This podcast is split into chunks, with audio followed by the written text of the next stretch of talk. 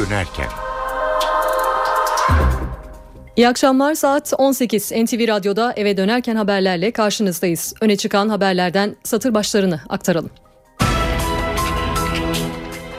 Hakimler ve Savcılar Yüksek Kurulu'nun kararnamesiyle 168 hakim ve savcının görev yeri değişti.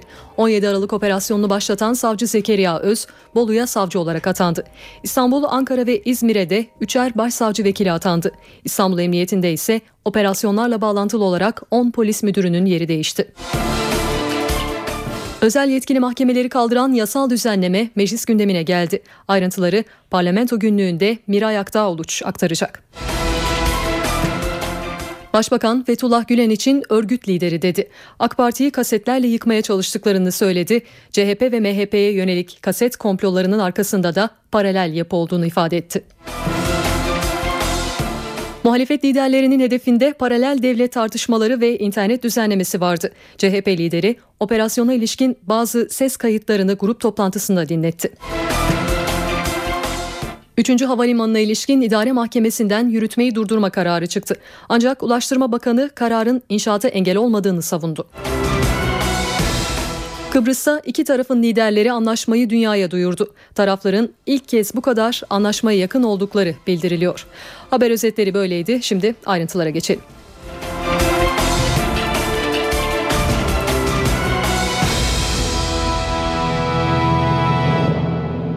Hakimler ve Savcılar Yüksek Kurulu'nun çıkardığı kararnameyle 168 hakim ve savcının görev yeri değişti.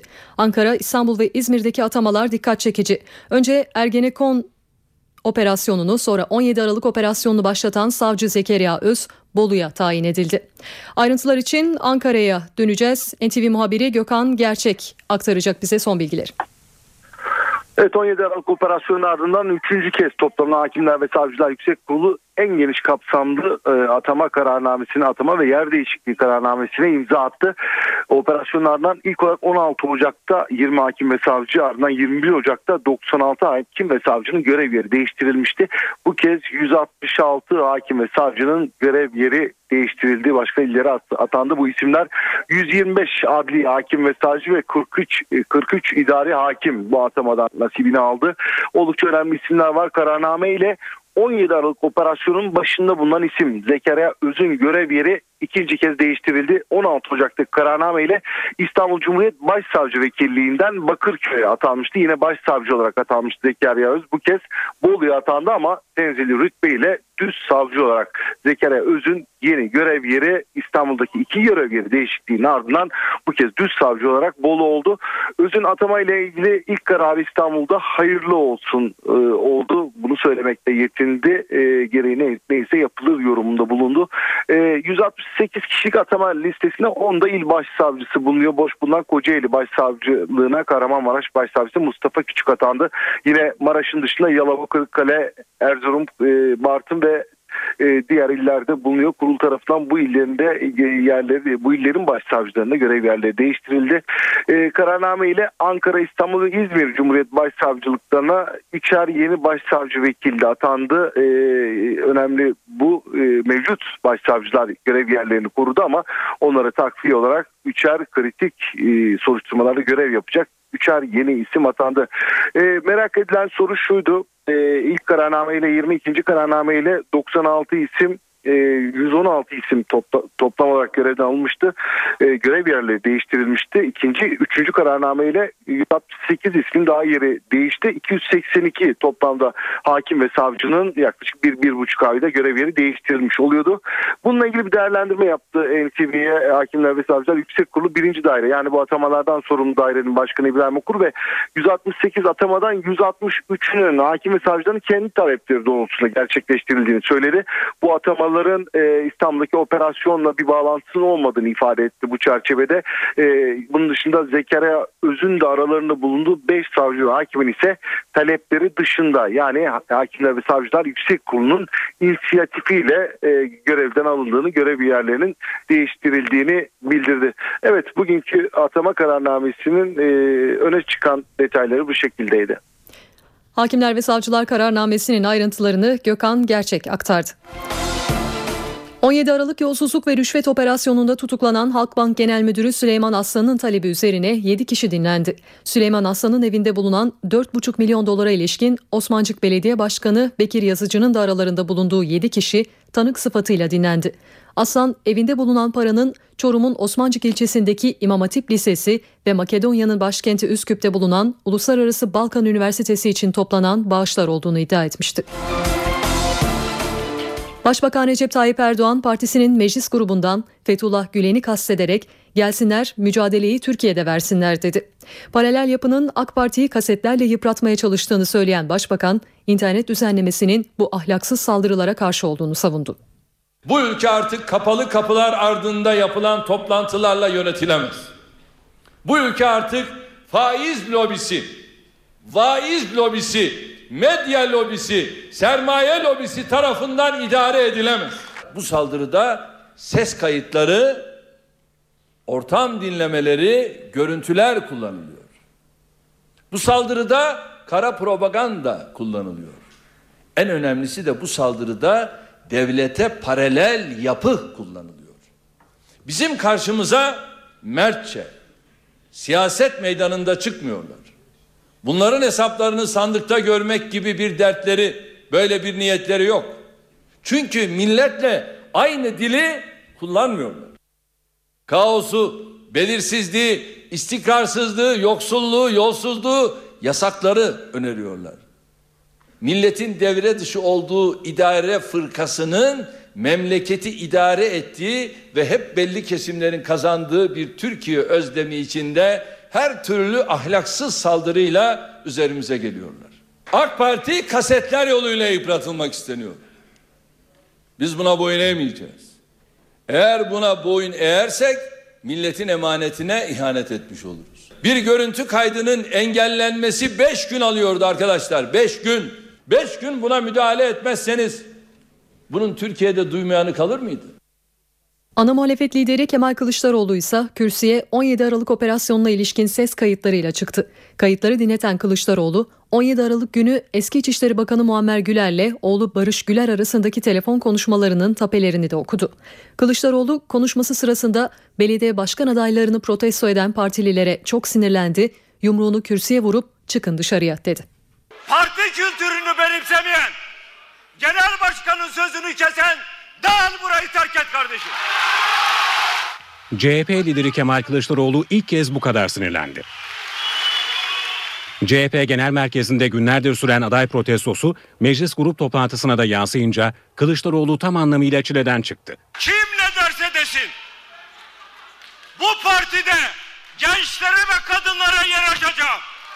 Daha fazla kadın, daha fazla genç yeniden siyasetin önüne çıkacak. Ben olmazsam CHP olmaz zihniyetini ortadan kaldıracağız. Protestocular dışarı çıkarıldı. CHP lideri istifa resti çekenlere hodri meydan dedi. O niye oluyor ben niye olmuyorum? Bakın şunu asla içime sindiremiyorum. Ben olmazsam efendim burayı kimse kazanamaz. O zaman istifa et bağımsız aday ol bakalım kazanıyor musun kazanmıyor musun? Sadece mecliste değil, CHP Genel Merkezi'nde de protestolar devam etti. İstanbul'un bazı ilçelerinde belediye başkan adaylarını istemeyen partililer soluğu Ankara'da aldı. Genel merkezin önünde güvenlik önlemleri artırıldı. Antalya Muratpaşa ve İzmir Buca'da da protestolar sürdü. Eylemimiz başarıya ulaşmıştır. Ankara'ya da hayli hayli ulaşmıştır. Aday gösterilmeyen Konak Belediye Başkanı Hakan Tartan ve Kırklareli Belediye Başkanı Cavit Çağlayan istifa etti. Tartan'ın DSP'ye geçeceği belirtildi. MHP lideri Devlet Bahçeli'nin gündeminde de internet düzenlemesi vardı. Cumhurbaşkanına veto çağrısı yapan Bahçeli, iktidarın bazı medya kuruluşlarına MHP aleyhine baskı yaptığına ilişkin internete sızan dinleme kayıtlarına da tepki gösterdi. Hükümet mahkeme kararı aranmaksızın doğrudan doğruya internete erişimin engellenmesi yetkisini almıştır. Eğer düzenleme Çankaya Köşkü'nden onay görürse Telekom, Telekomünikasyon İletişim Başkanlığı internet üzerinde vesayet kuracaktır. İnternet erişimini baskı altına alan, sanal medyaya kelepçe vuran bu çağ dışı kararın kabul edilebilir hiçbir yanı yoktur. Elbette internet yoluyla işlenen suçların Yapılan hakaretlerin önüne geçmek önemli ve zorunlu bir ihtiyaçtır. Ne var ki izlenen yöntem arızalı ve kusurludur. Yasaların amacı özgürlüğü kısmak veya kaldırmak değil, korumak ve genişletmek olmalıdır. Ümit ederim ki Başbakanın tahammül edemediği, haberlerinin verilmesine çok kızdığı Sayın Cumhurbaşkanı taleplere duyarsız kalmaz, milletimizin beklentisinin hilafına hareket etmez. Sizler kanalıyla aziz milletime diyorum ki yalanla ve cehaletle savaşmak için gerçeği bilecek kadar akıllı ve gerçeği söyleyecek kadar yürekli olmaktan başka şansımız yoktur. Liderler kürsüdeyken mecliste iki önemli paket, özel yetkili mahkemeleri kaldıran düzenleme ve demokratikleşme paketi komisyonda görüşülüyor. Görüşmeler kavgalı başladı. Parlamento günlüğü için Ankara'ya bağlanacağız. Miray Aktağ Uluç'tan az sonra son bilgileri alacağız. BDP'nin gündeminde de internet düzenlemeleri, paralel devlet tartışmaları vardı. Eş Genel Başkan Demirtaş ayrıca Öcalan görüntülerinin internete sızdırılmasına tepki gösterdi. Sayın Cumhurbaşkanı'nın bu yasanın haber alma hakkını, fişleme hakkı yetkisi tanıyan maddelerini tümüyle veto edip parlamentoya geri göndermesi çağrısını buradan tekrarlamak istiyorum. Cumhurbaşkanlığı makamı da bunu görmezden geliyorsa Cumhurbaşkanlığının konumu da sorgulanır hale gelmiş olur. BDP eş genel başkanı Selahattin Demirtaş, internet düzenlemesi için Cumhurbaşkanı'na bir kez daha veto çağrısında bulundu. Demirtaş'ın gündeminde yolsuzluk ve paralel devlet iddiaları da vardı. Arınç'ın paralel devlet soruşturması yok sözlerine tepki gösterdi. Suçsa soruşturma niye yok? Eğer paralel devlet kurmak soruşturma açılmayı bile gerektirmiyorsa herkes kendine bir tane kursun kardeş. Demirtaş dershane düzenlemesini de eleştirdi. AKP il başkanları il milli eğitim müdürünün kim olacağını, herhangi bir okul müdürünün kim olacağını, müdürün yardımcısının kim olacağını belirleyecek. Utanmasalar sınıf başkanlarını seçecekler. Selahattin Demirtaş, Öcalan'a ait sorgu görüntülerine değindi. Süreç bitsin diye canla başla bekleyenler var dedi. Sizin uyduruk videolarınız ne halkın kafasını karıştırır ne de bu sürece etki eder.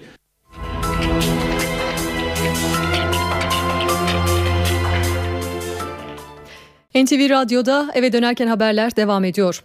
Liderler kürsüdeyken mecliste iki önemli paket, özel yetkili mahkemeleri kaldıran düzenleme ve demokratikleşme paketi komisyonda görüşülüyor. Görüşmeler kavgalı başladı. Şimdi parlamento günlüğü için Ankara'ya bağlanıyoruz. Söz Miray Aktağoluç'ta. Türkiye Büyük Millet Meclisi'nde ana gündem aslında bugün partilerin grup toplantılarıydı. Sabah saatlerinde öyleydi ama akşam saatlerine doğru artık komisyonlarda görüşülen iki düzenleme parlamentonun ana gündemini oluşturuyor. Biri Adalet Komisyonu'nda diğeri Anayasa Komisyonu'nda görüşülen eş zamanlı olarak üzerinde tartışılan iki önemli düzenleme var. Adalet Komisyonu'nda 22 maddeden oluşan özel yetkili mahkemelerin kaldırılması ve tutuklukta üst sınırın 5 yıl olmasını öngören düzenlemenin görüşmeleri yapılıyor. Anayasa Komisyonu'nda ise Kürt sorununa çözüm bulmak amacıyla iktidar partisinin getirdiği 17 maddelik düzenleme demokratikleşme paketi, dördüncü demokratikleşme paketi deniyor. Onunla ilgili görüşmeler devam ediyor. Hemen hemen aynı vakitlerde başladı bu iki ilk görüşmede. Muhalefet milletvekillerinin ilk tepkisi bu iki e, düzenlemenin aynı anda görüşmesine yönelik olaraktı muhalefetin aynı anda iki komisyonda da hukukçu milletvekillerinin aynı anda da iki komisyonda da olamayacağını belirtirken iktidar partisi açısından aslında bu zaman kazandıran bir konu zira e, muhalefet milletvekillerinin e, tam kadro komisyon toplantısına katılmaması nedeniyle düzenlemenin görüşmelerinin daha hızlı yapılabileceğini söyleyebiliriz. Adalet Komisyonu'nda 22 maddeden oluşan özel yetkili mahkemelerin kaldırılmasını öngören düzenlemenin görüşmeleriyle ilgili son yaşananlardan e, aktarmaya başlarsak eğer e, bununla ilgili olarak Cumhuriyet Halk Partisi'nden Mahmut Tanal'ın e, bir tepkisi vardı komisyon toplantısı sırasında. Verdiği teklifin e, komisyonda görüşülen yargı paketiyle birleştirilmemesine ters tepki göstererek teklif metnini yırtarak komisyon toplantısını terk etti. Hasip Kaplan da böyle bir girişimde bulundu ancak kendisi kısa bir süre sonra toplantı salonuna e, geri döndü. E, alt komisyonun toplanması yönünde muhalefet milletvekillerinden gelen bir çağrı var. Hem MHP hem CHP cephesinden böyle talepler geldi ancak bu talepler iktidar partisi cephesinde ve komisyon başkanı Ahmet İyimay tarafından da kabul görmedi ki halen de usul tartışmaları şu sıralarda devam ediyor. Adalet Komisyonu'ndaki görüşmelerde Bakan Bekir Bozdağ da hazır bulunuyor ve onun da önümüzdeki saatler içerisinde bir sunum yapmasını bekliyoruz. Ee, Anayasa Komisyonu'nda da hemen e, o salonun devamında e, birkaç e, metre ilerisinde yine önemli bir toplantı var. O toplantıda Başbakan Yardımcısı Beşir Atalay hazır bulunuyor ve demokratikleşme paketi ele alınıyor. O toplantı sırasında ise Başbakan Yardımcısı Atalay ile MHP Milletvekili Faruk Bal arasında bir gerginlik yaşandı. Faruk Bal Beşir Atalay'a Türkiye düşman mısınız diye sordu ve bu sorusunun gerekçesi kısa bir süre önce Beşir Atalay'ın söylediğini iddia etti. Kabul etseniz de etmeseniz de Öcalan Kürtlerin lideridir şeklindeki ifadeleri bu yönde bir ifadesi olduğunu söyleyerek Türkiye düşman mısınız diye sorunca Beşir Atalay çok sert çıktı ve Türk düşmanı da sizsiniz, yıkım bakanı da sizsiniz hepsini iade ediyorum diyerek e, kendisine yanıt verdi. Tek gerginlik bu da değildi aslında. Anayasa Komisyonu Başkanı Burhan Kuzu, Cumhuriyet Halk Partisi Genel Başkanı Kemal Kılıçdaroğlu'nun bugün partisinin grup toplantısı sırasında 17 Aralık soruşturmasına ilişkin ses kayıtlarının ki kendisi yasal olduğunu ifade etmişti. Bu kayıt, kayıtların kamuoyuna paylaşması, kamuoyuna dinlettirmesinin e, yasaya aykırı olduğunu söyledi. Cumhuriyet Halk Partisi liderinin suç işlediğini söyledi. Burhan Kuzu yaptığı açıklamada ve o toplantıdan dikkat çeken ifadelerden biri de buydu. Her iki komisyondaki iki önemli düzenleme eş zamanlı olarak görüşülmeye devam ediyor. Bizler de parlamentoda bunları yakından takip ediyoruz. Bugün geç saatlere kadar mesaisi olacak gibi görünüyor parlamentonun. Aynı zamanda genel kurulda da yine önemli düzenlemelerin görüşmeleri var. Tüm bu detayları önümüzdeki saatler içerisinde de aktaracağız. Parlamento günlüğünü Miray Aktağ Uluç'tan dinledik. İstanbul'a yapılacak 3. havalimanı ile ilgili idare mahkemesinden yürütmeyi durdurma kararı çıktı. Ulaştırma, Denizcilik ve Haberleşme Bakanı Lütfi Elvan, kararın inşaat çalışmalarını etkilemeyeceğini savundu. Çevre ve Şehircilik Bakanlığı itiraz etmeye hazırlanıyor. İstanbul 4. İdare Mahkemesi'nin 3. Havalimanı projesiyle ilgili verdiği karar tartışma yarattı. Mahkeme 40 milyar dolarlık proje için verilen çevresel etki değerlendirmesi olumlu raporunun yürütmesini durdurdu. Mahkemenin yürütmeyi durdurması yargıya olan saygımız gereği mümkün. Ancak bir maddi hata olduğu kanaatindeyiz. Ulaştırma, Denizcilik ve Haberleşme Bakanı Lütfi Elvan, kararın inşaat çalışmalarını etkilemeyeceğini söyledi. Çevre ve Şehircilik Bakanlığı ise karara itiraz etmeye hazırlanıyor. İtirazımızı yapacağız. Henüz bize ulaşmış bir bilgi yok. Hiç kimse havaalanının önlenmenin Türkiye'nin bu dünyaya nam salan bu kadar mükemmel projesinin duracağı şekliyle bir kanaate varmasın. Bu havalanı mutlaka yapılacaktır. Türk Hava Yolları Genel Müdürü Temel Koti ise 3. Havalimanı'nın önemine vurgu yaptı. Üçüncü havalanının olmaması böyle bir şey olamaz yani tabii ki. E, yani hayal etmek bile mümkün değil. E, Türkiye'nin önünü açacaktır ve bu raporlar inşallah dediğim gibi yenisi bakacaktır, hallolacaktır ve ben geçici olarak bir olay olarak görüyorum. E, üçüncü havalanı e, düşündüğümüzden çok daha önemli. Konuya ilişkin bir açıklamada Devlet Hava Meydanları işletmesinden geldi. Yerel mahkemece verilen kararın yapılan iş ve işlemleri durdurmasının söz konusu olmadığı ve projeyle ilgili süreçlerin planlandığı şekilde devam ettiği bildirildi. ODTÜ arazisinden geçen yol inşaatı ve kesilen ağaçları protesto için fidan dikme eylemine katılan 3 kişiye dava açıldı. Ankara Cumhuriyet Başsavcılığı'nın hazırladığı iddianamede 3 gösterici için Ankara Büyükşehir Belediyesi ekiplerini engelleme suçlamasıyla 2,5 yıldan 14,5 yıla kadar hapis cezası isteniyor. Avrupa İnsan Hakları Mahkemesi Türkiye'yi polis şiddeti nedeniyle mahkum etti.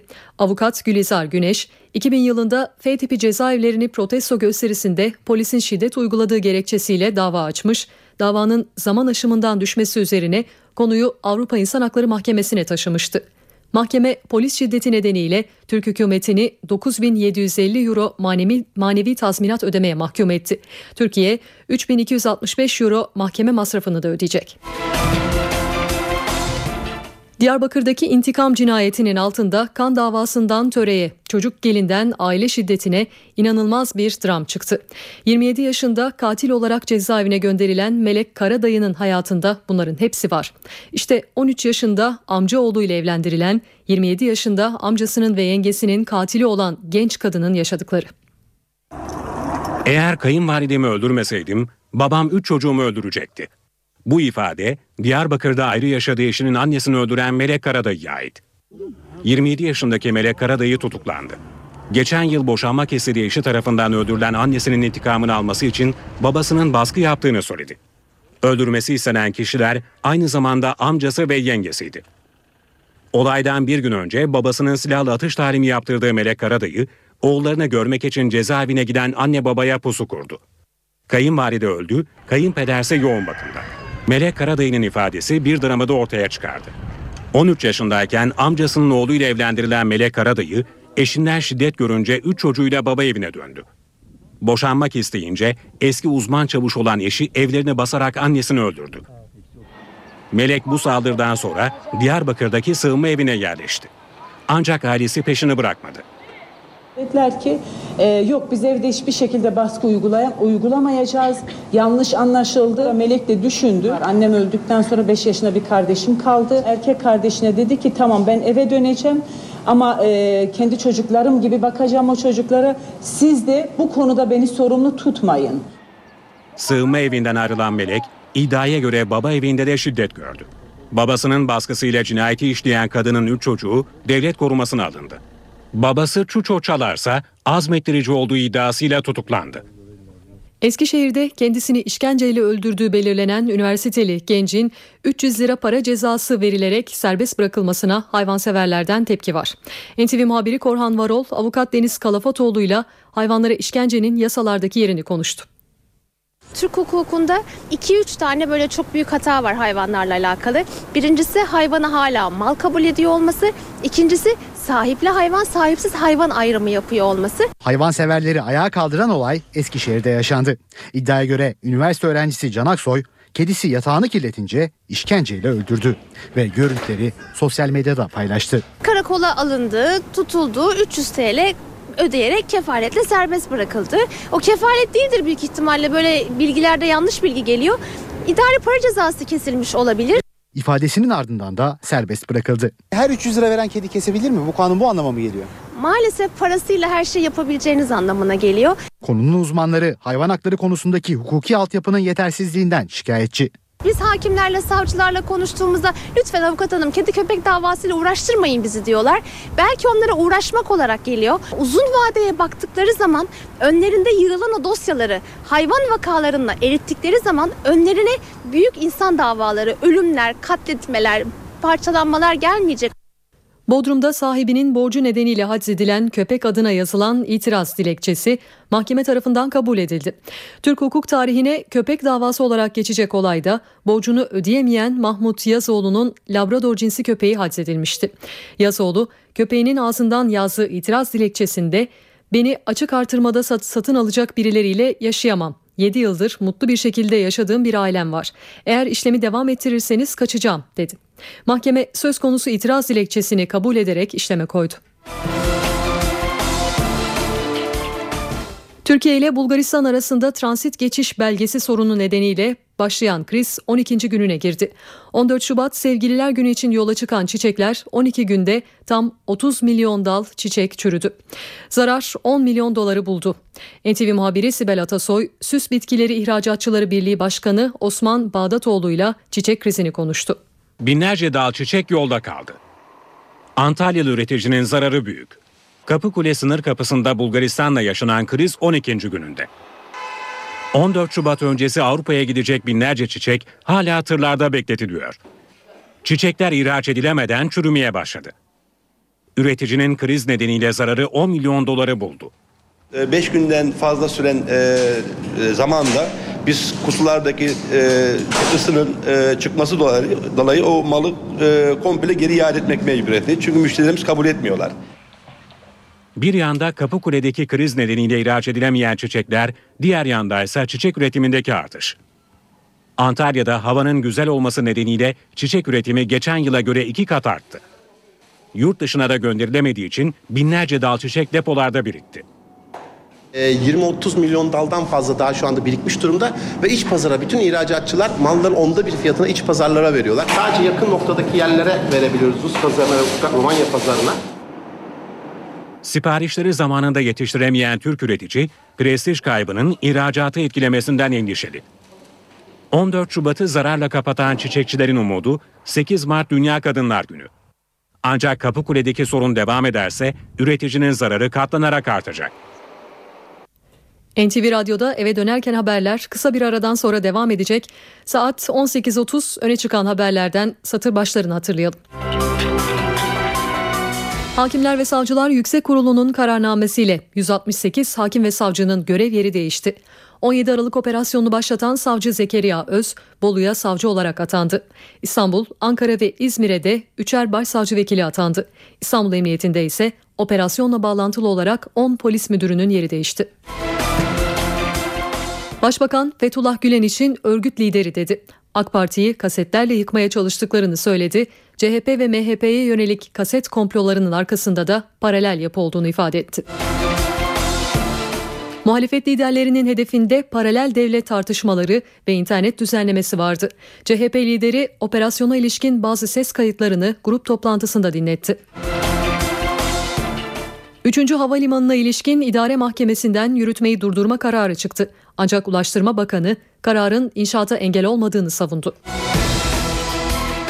Kıbrıs'ta iki tarafın liderleri anlaşmayı dünyaya duyurdu. Tarafların ilk kez bu kadar anlaşmaya yakın oldukları bildiriliyor. Sahibinin borcuna karşı haczedilerek hukuk tarihine geçen köpeğin ağzından yazılan itiraz dilekçesi mahkemede kabul edildi. Sinemanın en ünlü çocuk yıldızı olarak bilinen Shirley Temple 85 yaşında hayatını kaybetti. 3 yaşında başladığı oyunculuğa 21 yaşında nokta koyan Temple, özel olarak kendisine verilen Çocuk Oscar ödülü sahibiydi. Kıbrıs'ta müzakereler bir buçuk yıl aradan sonra bugün yeniden başladı. Liderler adayı ikiye ayıran ara bölgede bir araya geldi. Ardından yapılan açıklamada liderlerin çözüm odaklı müzakereleri yürütmek konusunda kararlı oldukları belirtildi. Rum lider Anastasiadis de görüşmenin ardından Rum tarafında yaptığı açıklamada Kıbrıs'ta 40 yıldan bu yana süren kabul edilemez durumuna bir son vermeye kararlı istedi. Ayrıntıları NTV Lefkoşa temsilcisi Selim Sayarı ile konuşacağız. Selim merhaba. Merhaba Meryem. Rum lider konuştu. Kuzey Kıbrıs Cumhurbaşkanı Derviş Eroğlu da yaklaşık iki saat önce sana özel bir röportaj verdi. İki tarafın son mesajları olumlu. Şimdi senin izlenimlerini ve adadaki havayı soralım. İki tarafta liderlere destek var mı? Evet kuşkusuz destek var ve heyecan var. İlk uzun bir aradan sonra iki haftada çözüm konusunda bir e, heyecan dikkat çekiyor. Liderler belki de 50 yıllık sorunu bu kez çözecek yeni bir adım attılar. Öyle anlaşılıyor. Kıbrıs'ta kısa zamanda çözüme ulaşılması ve anlaşmanın referanduma sunulmasını hedefiyle dinamik geçmesi beklenen bir müzakere sürecini bugün başlattı iki lider. Son derece olumlu bir havada ilk adım atıldı. Çözümün çerçevesini çizen ortak bir metin kamuoyuna duyuruldu ara bölgede iki kesimi birbirinden ayıran yeşil hatta Birleşmiş Milletler Merkezi'nde yer aldı açılış seremonisi. Kıbrıs'ın federal bir yapıda birleştirilmesini öngören müzakereler böylece e, yeniden başlamış oldu. Ortak açıklamada Birleşik Kıbrıs Federasyonu'nun federe devletinin çerçevesi çizildi. Son derece kapsamlı bir açıklamaydı bu. E, açıklamadan çok bir ön anlaşmayı e, andırıyordu. Bu da Kıbrıs müzakere tarihinde bir ilktir. Egemenliğini Türk ve Rum halklarından alacak, bunun anayasada belirtilecek bir tarafın diğerine tahakküm edemeyeceği bir model üzerinde durulduğu, bunun hedeflendiği belirtildi. Bu da iki tarafın bir denge üzerinde bir ortaklık oluşturmaya çalıştığının ilk sinyalleri olarak algılanabilir. Birleşik Kıbrıs'ın tek vatandaşlığı, tek uluslararası kimliği, tek egemenliği olacak. Rumlar Avrupa Birliği'ne üye ama bu kurulacak federasyonun da Avrupa'ya tam üye, Avrupa Birliği'ne tam üye Birleşik Kıbrıs, bir Birleşik Kıbrıs olacağı e, vurgulandı liderler tarafından. İki kurucu devletin bu yapıyı oluşturacağı, Türkler ve Rumların da bu kurucu devletlerin vatandaşı olacağı e, ifade edildi. Cumhurbaşkanı Derviş Eroğlu müzakere sonrasında NTV'ye yaptığı ilk açıklamayı son derece iyi bir atmosferde başladıklarını belirtti. Siyasi irade ve kararlılık olması halinde karşılıklı adımlar atarak kısa sürede çözüme ulaşabileceklerini işaret etti. E, müzakereci Kudret Özersay da tabii bu o, süreçte yeni bir isim. Aslında eski bir isim 10 yıllık bir diplomat ama Bu süreçte artık e, özel temsilciler yerine müzakereciler de masada olacak. İki lider zaman zaman bir araya gelecekler ama müzakereciler çok sık bir araya gelecekler. Onların çözemediği konularda liderler devreye girecek. Dolayısıyla Kıbrıs Türk tarafında Kudret Özersay ismi dikkat çekiyor. Onunla da müzakere sürecini değerlendirdik. Kudret Özersay karşılıklı fedakarlıklar yaparak artık birbirimizi suçlamaktan uzaklaşarak birbirimizi kandırmaya çalışmak yerine ileriye dönük adımlar atarak bu meseleyi nihayete erdirebiliriz dedi. Şimdi önümüzdeki dönemde bugün e, bu e, cuma e, günü iki temsilci bir araya gelecekler müzakerelerin yani programı oluşturulacak. Bunun hemen ardından Türk müzakereci Atina'ya Rum müzakereci de Ankara'ya gidecek. Dolayısıyla müzakereciler kritik başkentlerde doğrudan temas yapma fırsatı da bulacaklar. Bu da Kıbrıs müzakerelerinde bir ilk olarak tarihe geçti. Özetlemek gerekirse Meryem son derece olumlu bir atmosferde başladı görüşmeler. E, bu görüşmeler Türkiye açısından da önemli. Zira Türkiye'nin Avrupa Birliği perspektifinde Kıbrıs sürekli bir engel olarak karşısına çıkarılmakta. Eğer sorun liderlerin de söylediği gibi kısa sürede e, nihayete ererse bir çözüme ulaşırsa Türkiye'nin de Avrupa Birliği yolundaki Kıbrıs sıkıntısı ortadan kalkmış olacak. Söz tekrar sende. Evet Kıbrıs'ta müzakerelerin ardından yapılan açıklamaları Selim Sayarı özetledi. İran'da İslam devriminin 35. yıl dönümü kutlanıyor. Binlerce İranlı kutlama için Tahran'daki Azadi Meydanı'nı doldurdu. Halka seslenen Cumhurbaşkanı Ruhani, yolsuzlukların üzerine gideceklerini söylerken iş adamı Babek Zencani'ye yönelik yolsuzluk suçlamalarına da değindi. Halkın parasının birilerinin cebinde olmasını kabul edemeyiz ifadesini kullandı. Aylardır açlık, susuzluk ve soğukla mücadele eden Suriye'nin Humus kentindeki sivillere insani yardım ve tahliye devam ediyor. Ateşkesin 3 gün daha uzatıldığı açıklandı. Bir buçuk yıldır kuşatma altındaki Suriye'nin Humus kentine insani yardım sürüyor. Bölgeden yüzlerce sivil tahliye edildi. Suriye Kızılay'ı Twitter hesabından dünkü tahliyelerle birlikte Humus'tan ayrılan sivil sayısının 800'ü aştığını duyurdu. İnsani yardımın yapılması için Esad rejimi ve muhalefet arasında 3 günlük ateşkes ilan edilmişti. Ancak ateşkes silah sesleriyle bölünmüştü. Yardımın sürüp sürmeyeceği üzerine yoğunlaşan tartışmalar Birleşmiş Milletler'den gelen açıklamayla netlik kazandı. Birleşmiş Milletler Suriye'de tarafların ateşkesi 3 gün daha uzattıklarını açıkladı. Humus'ta Birleşmiş Milletler'in yardım konvoyuna düzenlenen havan topu saldırısında ölenlerin olduğu belirtildi. Ateşkesin ihlal edilmesi üzerine Suriye'de taraflar birbirlerini suçlamışlardı. Birleşmiş Milletler 3 yıldır süren Suriye iç savaşında yaklaşık 150 bin kişinin hayatını kaybettiğini belirtiyor. Yüzyıllardır kayıp olan Apollon heykeli Gazze şeridinde bir balıkçı tarafından bulundu. Ancak Hamas'a bağlı polis değerli heykele el koydu. Ünlü müzeler arkeoloji dünyasını heyecanlandıran heykeli sergilemek için sıraya girdi. Gazze'de Apollon gizemi yaşanıyor. Yunan mitolojisinde müziğin, güneşin, ateşin ve şiirin tanrısı olan Apollon heykeli Filistinli bir balıkçının ağına takıldı. Ağır olan heykeli 5 kişi taşıyabildik. At arabasıyla eve götürdük. Haberin duyulması üzerine Gazze'nin kontrolünü elinde tutan Hamas'a bağlı polis 500 kilogram ağırlığındaki bronz heykele el koydu.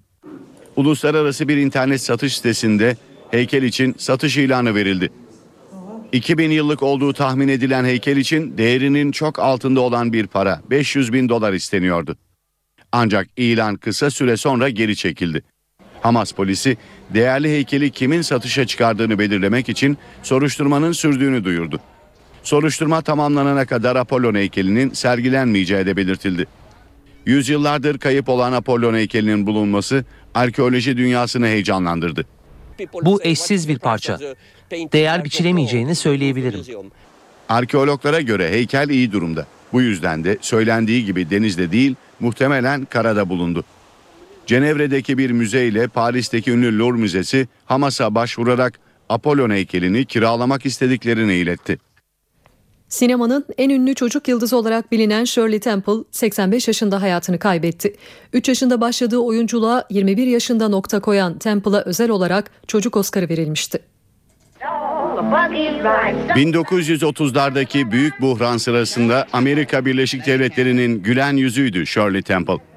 Ekonomik krizin pençesindeki Amerikalılar onun gülümsemesiyle moral buldu. 3 yaşında filmlerde oynamaya başladı. Şarkıları, dansı ve oyunculuğuyla dünya genelinde bir hayran kitlesi oluşturdu. Lakabı Amerika'nın küçük sevgilisiydi. 1935 ile 38 yılları arasında sinemada en çok kazandıran isim oldu. Yapım şirketi Century Fox'u iflastan kurtardı. 7 yaşında kendine özel olarak çocuk Oscar'ı verildi. Toplam 43 filmde oynadı ama büyüdüğünde kariyerine devam etmesinin zor olduğunu düşünerek çocuk yaşta başladığı sinema kariyerine genç bir yaşta 21 yaşında nokta koydu. Hayatına siyaset sahnesinde devam etti. Uganda ve Çekoslovakya'da Amerika Birleşik Devletleri'nin büyükelçiliğini yaptı. Ama sinema onu unutmadı. Oyuncular Birliği 2006 yılında Temple'a ömür boyu başarı ödülü verdi. Son nefesini verirken aile bireyleri yanındaydı. Spordan bir haberle devam edelim. Fenerbahçe Spor Kulübü bugün bazı gazetelere ilan verdi. Başbakan Erdoğan'ın paralel yapı ile ilgili sözleri de sözlerine atıfta bulunan ilanda Fenerbahçe adil yargılanma talep etti. Belli bir örgüt anlayışı içerisinde görev alanının dışına çıkmak suretiyle masum insanları lekeleme gayreti içerisinde olan yargı mensupları da var. Ben polisin de kahir ekseriyetini tenzih ederim. Ama maalesef orada da bunlar var. Fenerbahçe Spor Kulübü'nün gazete ilanı Başbakan Recep Tayyip Erdoğan'ın bu sözleriyle başlıyor ve paralel yapıyla ilgili farklı zamanlarda yaptığı açıklamalarla devam ediyor. Yargıdaki o paralel yapı burada da çok ince hesaplar yapmak suretiyle böyle bir adım attık, attıklarına inanıyorum. İlanda Adalet Bakanı Bekir Bozdağ, Avrupa Birliği'nden sorumlu Devlet Bakanı Mevlüt Çavuşoğlu ve AK Parti Grup Başkan Vekili Mustafa Elitaş'ın benzer açıklamalarına da yer veriliyor. Şike davası dokümanlarının hukuka aykırı toplandığı ve kararın somut delillere dayandırılmadığı iddiasına da yer verilen ilanda operasyonun meşru olmadığı ifade ediliyor. Meşruiyetini yitirmiş bu operasyon sonrasında Türkiye'nin ulaştığı tek gerçek Avrupa İnsan Hakları Sözleşmesi ve Avrupa İnsan Hakları Mahkemesi kararları uyarınca adil yargılama hakkının başta Fenerbahçe Spor Kulübü olmak üzere özel yetkili mahkemelerde yargılananlar ve tüm Türkiye için gerekli olduğunu dünya kamuoyuna duyururuz. Şimdi sporda günün gelişmeleriyle devam ediyoruz.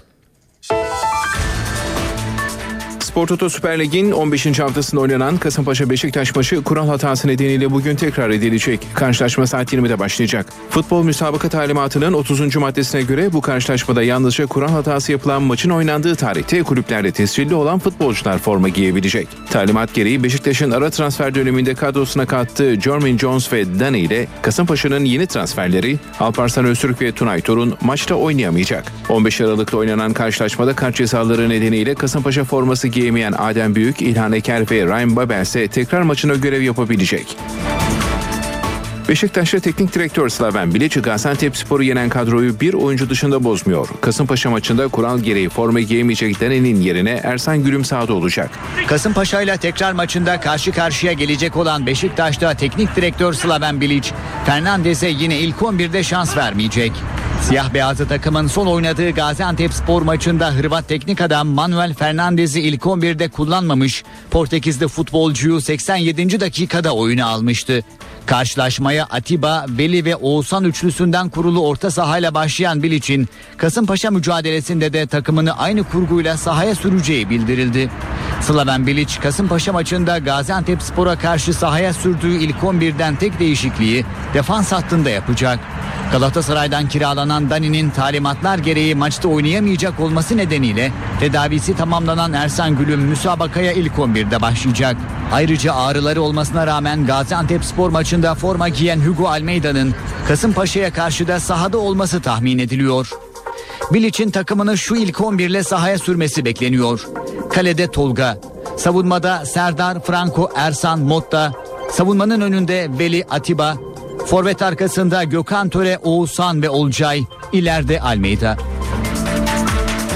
Bu akşam oynanacak Beşiktaş maçı öncesi Kasımpaşa Kulübü'nden sert açıklamalar geldi. Başkan Vekili Hasan Hilmi Öksüz, gasp edilen puanlarını yeniden almak zorunda olduklarını söyledi. Öksüz, yabancı kuralı değişikliğine de imza vereceklerini dile getirdi. İnşallah iyi olur. Haksızlığa uğradığımız ben her zaman söyledim. Yine de söylüyorum. Bizim belki önümüzdeki tarih bunu çok farklı yazacaktır. Elimizden, emeğimizden az kazandığımız 3 puanı e, bizden gasp ettiler. Açık ve net söylüyorum bunu. Gasp ettiler. Bunun başka bir izah tarzı yoktu. Bunun içerisinde Türkiye'de spor kamuoyu da var. Bu gaspın içerisinde. Futbol Federasyonu'nun başkanı da var. Yönetimi de var. Bütün spor çevrelerinin büyük bir bölümü bunda vardır. Kasımpaşa'nın 3 puanı gasp edilmiştir. Biz bu akşam gasp edilen 3 puanımızı geri al başın çaba göstereceğiz. İnşallah başarırız. Yabancı konuşsak biz Kasımpaşa ısrarlıyız. Bunu her zaman söylüyorum. Yani Türkiye'de şu anda uygulanan sistemin karşısındayız biz. Ama Türkiye'de bazı kulüpler ne hikmetse bununla alakalı farklı düşünüyorlar. Olabilir gayet tabii ki saygı duymak gerekiyor. Futbol Federasyonu'nun başkanı da bu konuyla alakalı 18 tane imza istiyor. Sanki bunu kaldırırken 18 tane imzayla kaldırmışlardı. Dolayısıyla böyle abuk subuk bir istekte bulunuyor. Bugün de gündemdeki konu da e, bizim ileri süreceğimiz e, görüş 18 tane imzayı alırsanız biz de imzayı koyarız diyeceğiz. Mustafa Reşit Akşener yolların ayrılmasından sonra Trabzonspor'da teknik direktör arayışları devam ediyor. Trabzonspor Kulübü Başkanı İbrahim Hacı Osmanoğlu'nun teknik direktör arayışlarını sürdürdüğü ve en kısa zamanda takımın başına gelecek ismin açıklanacağını belirtti. Hafta sonunda oynanacak Karabükspor maçına kadar takımı yardımcı antrenör Hami Mandıralı'nın hazırlayacağı öğrenilirken yeni hocanın hafta başında belli olması bekleniyor. Bu arada Mustafa Reşit Akçay'ın görevden ayrılırken maddi anlamda büyük bir fedakarlık yaptığı yaklaşık 3 milyon liralık alacaklarından vazgeçtiği öğrenildi. Zira Türkiye Kupası grup eleme 6. hafta maçları yarın oynanacak karşılaşmalarla devam edecek. Program şöyle. A grubunda saat 20'de başlayacak mücadelelerde Eskişehirspor Sivasspor'u, Bursaspor'da Akhisar Belediyespor'u konuk edecek. Aynı gün yine saat 20'de B grubu mücadelesinde Galatasaray Medikal Park Antalyaspor'la İstanbul'da karşı karşıya gelecek. B grubunun bir diğer maçı ise 13 Şubat Perşembe günü oynanacak. Saat 19'a başlayacak maçta Elazığspor Tokaspor konuk edecek.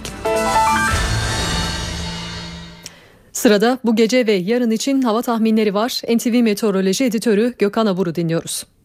İyi akşamlar. Lodos batı ve iç kesimlerden sonra doğu bölgelerimize de sıcaklıkları yükseltiyor. Ama haftanın ikinci yarısı batıda sıcaklıklar yağışla birlikte yeniden azalacak. Hafta sonu kuzey ve doğu bölgelerimizde daha da azalmasını bekliyoruz. Yarın gün içinde yurt yerine yağış görülmeyecek. Gece saatlerinde kıyı Ege'de başlamasını beklediğimiz yağışlar, Perşembe günü yer yer kuvvetli olmak üzere Batı Akdeniz, Ege'nin tamamı ve Marmara'yı da etkisi altına alacak. Yağışların Cuma günü Batı Karadeniz, Akdeniz'in tamamı ve İç Anadolu'nun batı kesimlerinin etkisi altına almasını bekliyoruz. İstanbul'da sıcaklıklar oldukça yüksek değerlere çıktı. Yarın da 19 derece olacak ve gökyüzü biraz bulutlanıyor. Ankara'da hava daha da ısınacak. Yarın gündüz sıcaklık 18, gece ise 2 derece olacak. İzmir'de Zerodos sert ama ılık esmeye devam edecek. Sıcaklık ise gündüz 22, gece 12 derece olacak. Hepinize iyi akşamlar diliyorum. Hoşçakalın. Saat 19 NTV Radyo'da eve dönerken haberler devam ediyor. Ben Meryem Özgün. Gündemde öne çıkan haberlerden satılır başlarını hatırlayalım. Cezayir'de askerler ve ailelerini taşıyan uçak düştü. 102 kişi öldü. Mucize eseri bir kişi kurtuldu. Hakimler ve Savcılar Yüksek Kurulu'nun kararnamesiyle 168 hakim ve savcının görev yeri değişti. 17 Aralık operasyonunu başlatan savcı Zekeriya Öz, Bolu'ya savcı olarak atandı. İstanbul, Ankara ve İzmir'e de üçer başsavcı vekili atandı. İstanbul'da 3. Havalimanı'na ilişkin idare mahkemesinden yürütmeyi durdurma kararı çıktı. Ancak Ulaştırma Bakanı kararın inşaata engel olmadığını savundu. Kıbrıs'ta iki tarafın liderleri anlaşmayı dünyaya duyurdu. Tarafların ilk kez bu kadar anlaşmaya yakın oldukları bildiriliyor.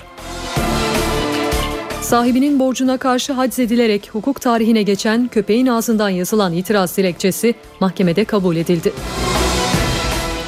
Eskişehir'de kedisini işkenceyle öldürdüğü belirlenen üniversiteli gencin 300 lira para cezası verilerek serbest bırakılmasına hayvanseverlerden tepki var. Özetler böyleydi. Ayrıntılarla devam ediyoruz.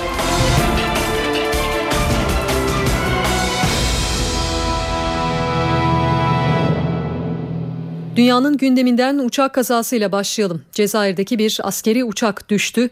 İçindeki 102 kişi hayatını kaybederken bir kişi mucizevi şekilde kurtuldu. Askerler ve ailelerini taşıyan uçakta 99 yolcu, 4 mürettebat vardı. C-130 Herkül tarzı askeri uçak olumsuz hava şartları ve bölgede etkili olan güçlü rüzgarın etkisiyle yere çakıldı. 98 yolcu ve 4 mürettebatın hayatını kaybettiği yolculardan birinin mucize eseri kurtulduğu açıklandı.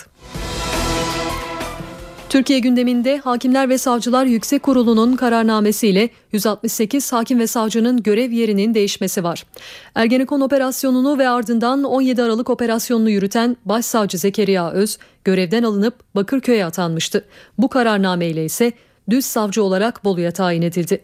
Kararnameyle ayrıca Ankara, İstanbul ve İzmir Cumhuriyet Başsavcılıklarına üçer başsavcı vekili daha atandı. Kararname ile ilgili NTV'ye açıklama yapan Hakimler ve Savcılar Yüksek Kurulu 1. Daire Başkanı İbrahim Okur, 163 ismin atanmasının kendi talepleri doğrultusunda yapıldığını belirtti.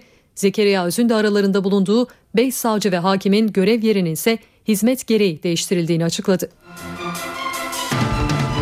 Bugün mecliste partilerin grup toplantıları vardı. Liderler kürsüdeydi.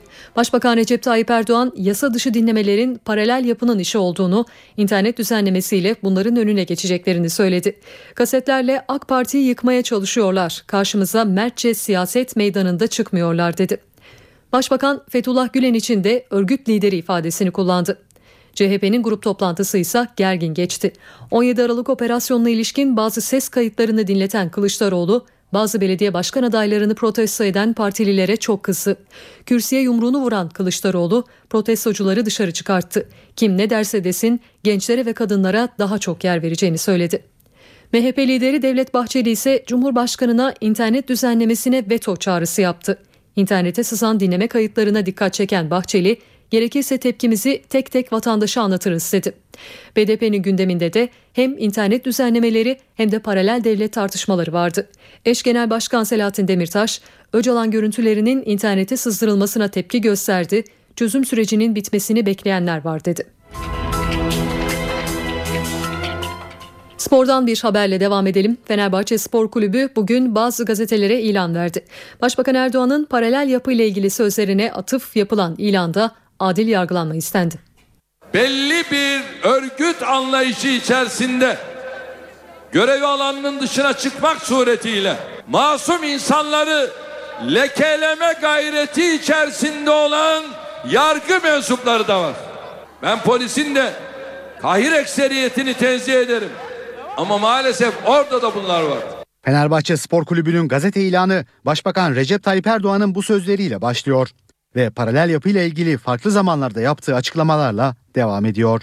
Yargıdaki o paralel yapı burada da çok ince hesaplar yapmak suretiyle böyle bir adım attık, attıklarına inanıyorum. İlanda Adalet Bakanı Bekir Bozdağ, Avrupa Birliği'nden sorumlu Devlet Bakanı Mevlüt Çavuşoğlu ve AK Parti Grup Başkan Vekili Mustafa Elitaş'ın benzer açıklamalarına da yer veriliyor. Şike davası dokümanlarının hukuka aykırı toplandığı ve kararın somut delillere dayandırılmadığı iddiasına da yer verilen ilanda operasyonun meşru olmadığı ifade ediliyor. Meşruiyetini yitirmiş bu operasyon sonrasında Türkiye'nin ulaştığı tek gerçek Avrupa İnsan Hakları Sözleşmesi ve Avrupa İnsan Hakları Mahkemesi kararları uyarınca adil yargılama hakkının başta Fenerbahçe Spor Kulübü olmak üzere özel yetkili mahkemelerde yargılananlar ve tüm Türkiye için gerekli olduğunu dünya kamuoyuna duyururuz. İstanbul'a yapılacak 3. havalimanı ile ilgili idare mahkemesinden yürütmeyi durdurma kararı çıktı.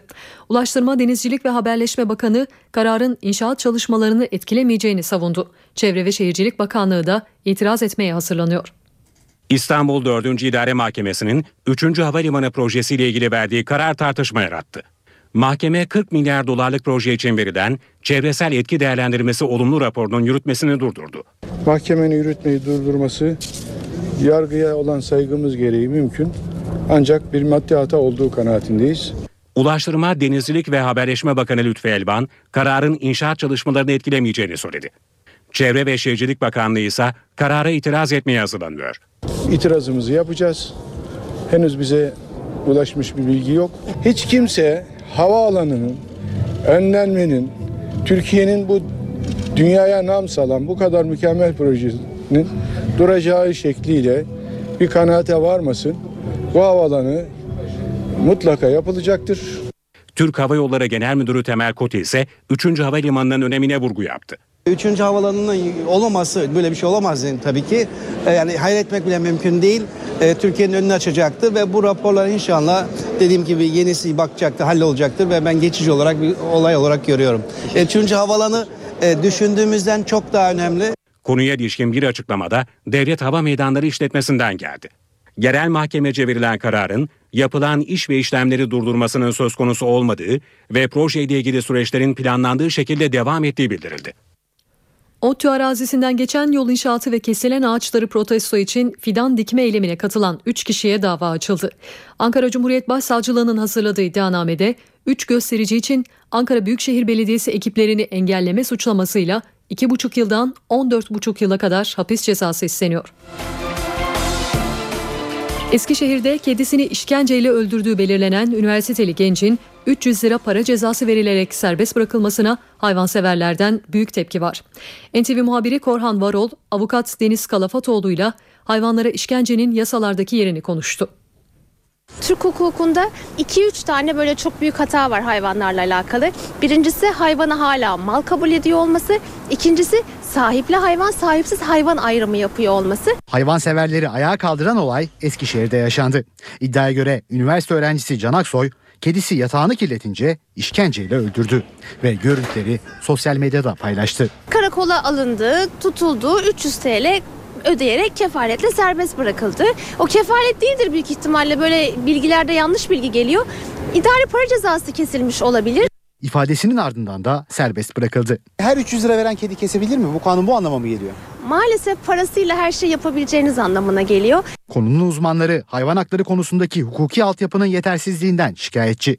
Biz hakimlerle, savcılarla konuştuğumuzda lütfen avukat hanım kedi köpek davasıyla uğraştırmayın bizi diyorlar. Belki onlara uğraşmak olarak geliyor. Uzun vadeye baktıkları zaman önlerinde yığılan o dosyaları hayvan vakalarına erittikleri zaman önlerine büyük insan davaları, ölümler, katletmeler, parçalanmalar gelmeyecek. Bodrum'da sahibinin borcu nedeniyle haczedilen köpek adına yazılan itiraz dilekçesi mahkeme tarafından kabul edildi. Türk hukuk tarihine köpek davası olarak geçecek olayda borcunu ödeyemeyen Mahmut Yazoğlu'nun Labrador cinsi köpeği haczedilmişti. Yazoğlu köpeğinin ağzından yazdığı itiraz dilekçesinde beni açık artırmada satın alacak birileriyle yaşayamam. 7 yıldır mutlu bir şekilde yaşadığım bir ailem var. Eğer işlemi devam ettirirseniz kaçacağım dedi. Mahkeme söz konusu itiraz dilekçesini kabul ederek işleme koydu. NTV Radyo'da eve dönerken haberlere spordan gelişmelerle devam ediyoruz.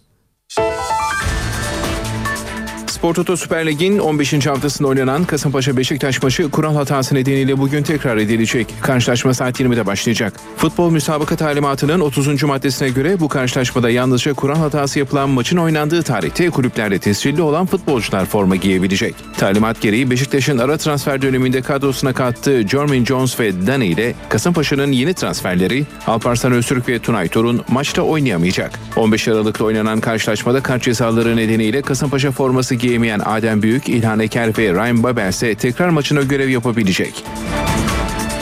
Beşiktaş'ta teknik direktör Slaven Bilic Gaziantep Spor'u yenen kadroyu bir oyuncu dışında bozmuyor. Kasımpaşa maçında kural gereği forma giyemeyecek Dani'nin yerine Ersan Gülüm sahada olacak. Kasımpaşa ile tekrar maçında karşı karşıya gelecek olan Beşiktaş'ta teknik direktör Slaven Bilic, Fernandez'e yine ilk 11'de şans vermeyecek. Siyah beyazlı takımın son oynadığı Gaziantep spor maçında Hırvat teknik adam Manuel Fernandez'i ilk 11'de kullanmamış, Portekizli futbolcuyu 87. dakikada oyuna almıştı. Karşılaşmaya Atiba, Veli ve Oğuzhan üçlüsünden kurulu orta sahayla başlayan Bilic'in Kasımpaşa mücadelesinde de takımını aynı kurguyla sahaya süreceği bildirildi. Slaven Bilic Kasımpaşa maçında Gaziantep Spor'a karşı sahaya sürdüğü ilk 11'den tek değişikliği defans hattında yapacak. Galatasaray'dan kiralanan Dani'nin talimatlar gereği maçta oynayamayacak olması nedeniyle tedavisi tamamlanan Ersan Gülüm müsabakaya ilk 11'de başlayacak. Ayrıca ağrıları olmasına rağmen Gaziantep spor maçında forma giyen Hugo Almeida'nın Kasımpaşa'ya karşı da sahada olması tahmin ediliyor. Bilic'in takımını şu ilk 11 ile sahaya sürmesi bekleniyor.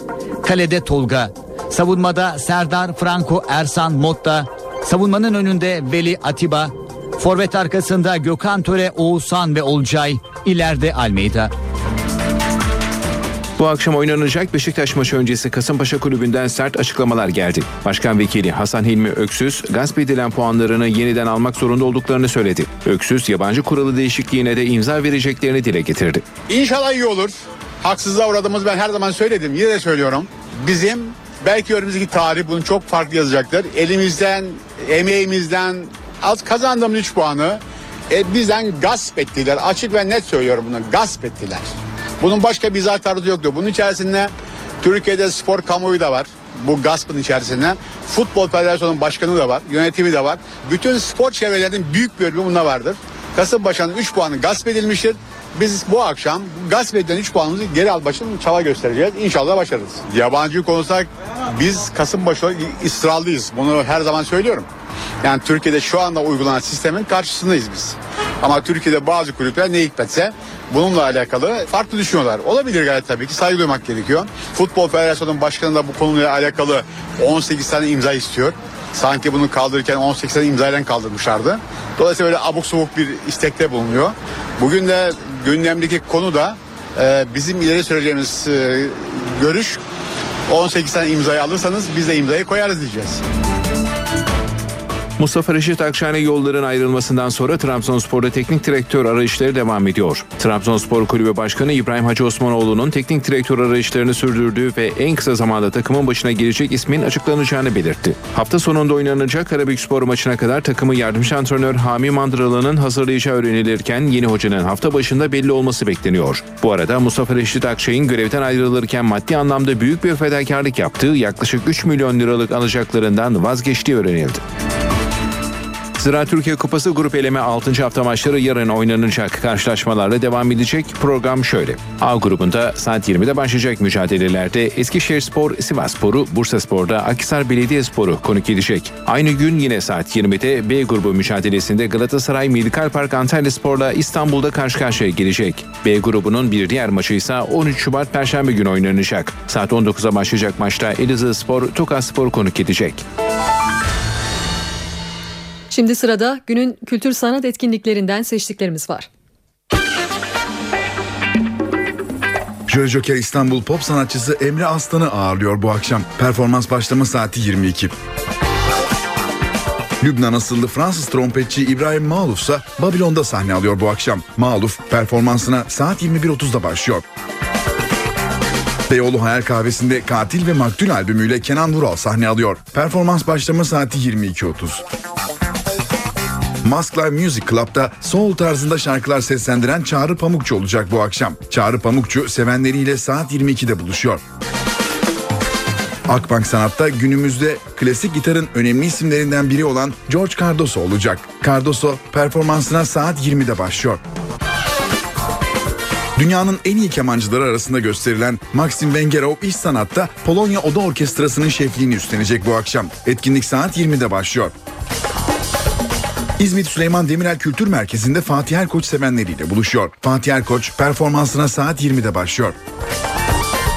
Tiyatro severler için de bazı önerilerimiz olacak. Hayal Perdesi Beyoğlu'nda Titanic Orkestrası görülebilir bu akşam. Çetin Elitli'nin kaleme aldığı oyunda Burak Dur, Ercan Koçak, Bulut Akkale ve Öner Ateş rol alıyor. Oyun hiçbir trenin durmadığı, unutulmuş küçük bir tren garında yaşayan dört serserinin eğlenceli öyküsünü anlatıyor. Unutulmuş ve itilmiş bu serserilerin amaçsız bir bekleyişle devam eden durağan yaşamları bir trenden sandığın içine düşen sihirbaz Harry ile birlikte birdenbire değişir. Varlık ve yokluk kavramlarının tartışıldığı, gerçeklik ve hayal arasındaki sınırların sorgulandığı, modern insanın trajikomik durumunu gözler önüne seren oyun perdelerini saat 20'de açıyor. İstanbul Devlet Tiyatroları küçük sahnede yaşamak denen bu zahmetli iş oyunu sahneleniyor bu akşam. Kerem Aya'nın yönettiği oyunda Musa Uzunlar, Ülkü Duru, İştar Gökseven rol alıyor. 30 yıldır Leviva ile evli olan Yona bir gece karısını terk etmeye yeltenir. Buna sebep olan sıkıntı ve bıkkınlık onların özelinden belki de yüzyıllardır kanayan bir yara olan evlilik ve yaşam üzerine yapılan bir sorgulamaya dönüşü verir. Kim için yapılır evlilik? Kadın ve erkek evlendikten sonra bir aldanmışlıkla yaşamak zorunda mıdır? Oyun perdelerini saat 20'de açıyor. Akşam evdeyseniz CNBC'de saat 22'de 2. Dünya Savaşı'nda Kuzey İngiltere'de bir arada yaşamak zorunda kalan İngilizlerle Amerikalıları ve hoş karşılanmayan aşklarını anlatan Yanks izlenebilir. Öncesinde ise saat 21'de The Carrie Diaries ekrana gelecek. Star TV'de ise saat 20'de Yeteneksizsiniz Türkiye ekranda olacak.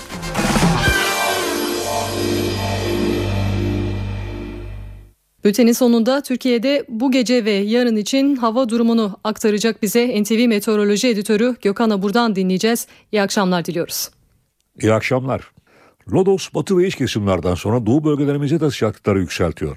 Ama haftanın ikinci yarısı batıda sıcaklıklar yağışla birlikte yeniden azalacak. Hafta sonu kuzey ve doğu bölgelerimizde daha da azalmasını bekliyoruz. Yarın gün içinde yurt yerine yağış görülmeyecek. Gece saatlerinde kıyı Ege'de başlamasını beklediğimiz yağışlar, Perşembe günü yer yer kuvvetli olmak üzere Batı Akdeniz, Ege'nin tamamı ve Marmara'yı da etkisi altına alacak. Yağışların Cuma günü Batı Karadeniz, Akdeniz'in tamamı ve İç Anadolu'nun batı kesimlerinde etkisi altına almasını bekliyoruz. İstanbul'da sıcaklıklar oldukça yüksek değerlere çıktı. Yarın da 19 derece olacak ve gökyüzü biraz bulutlanıyor.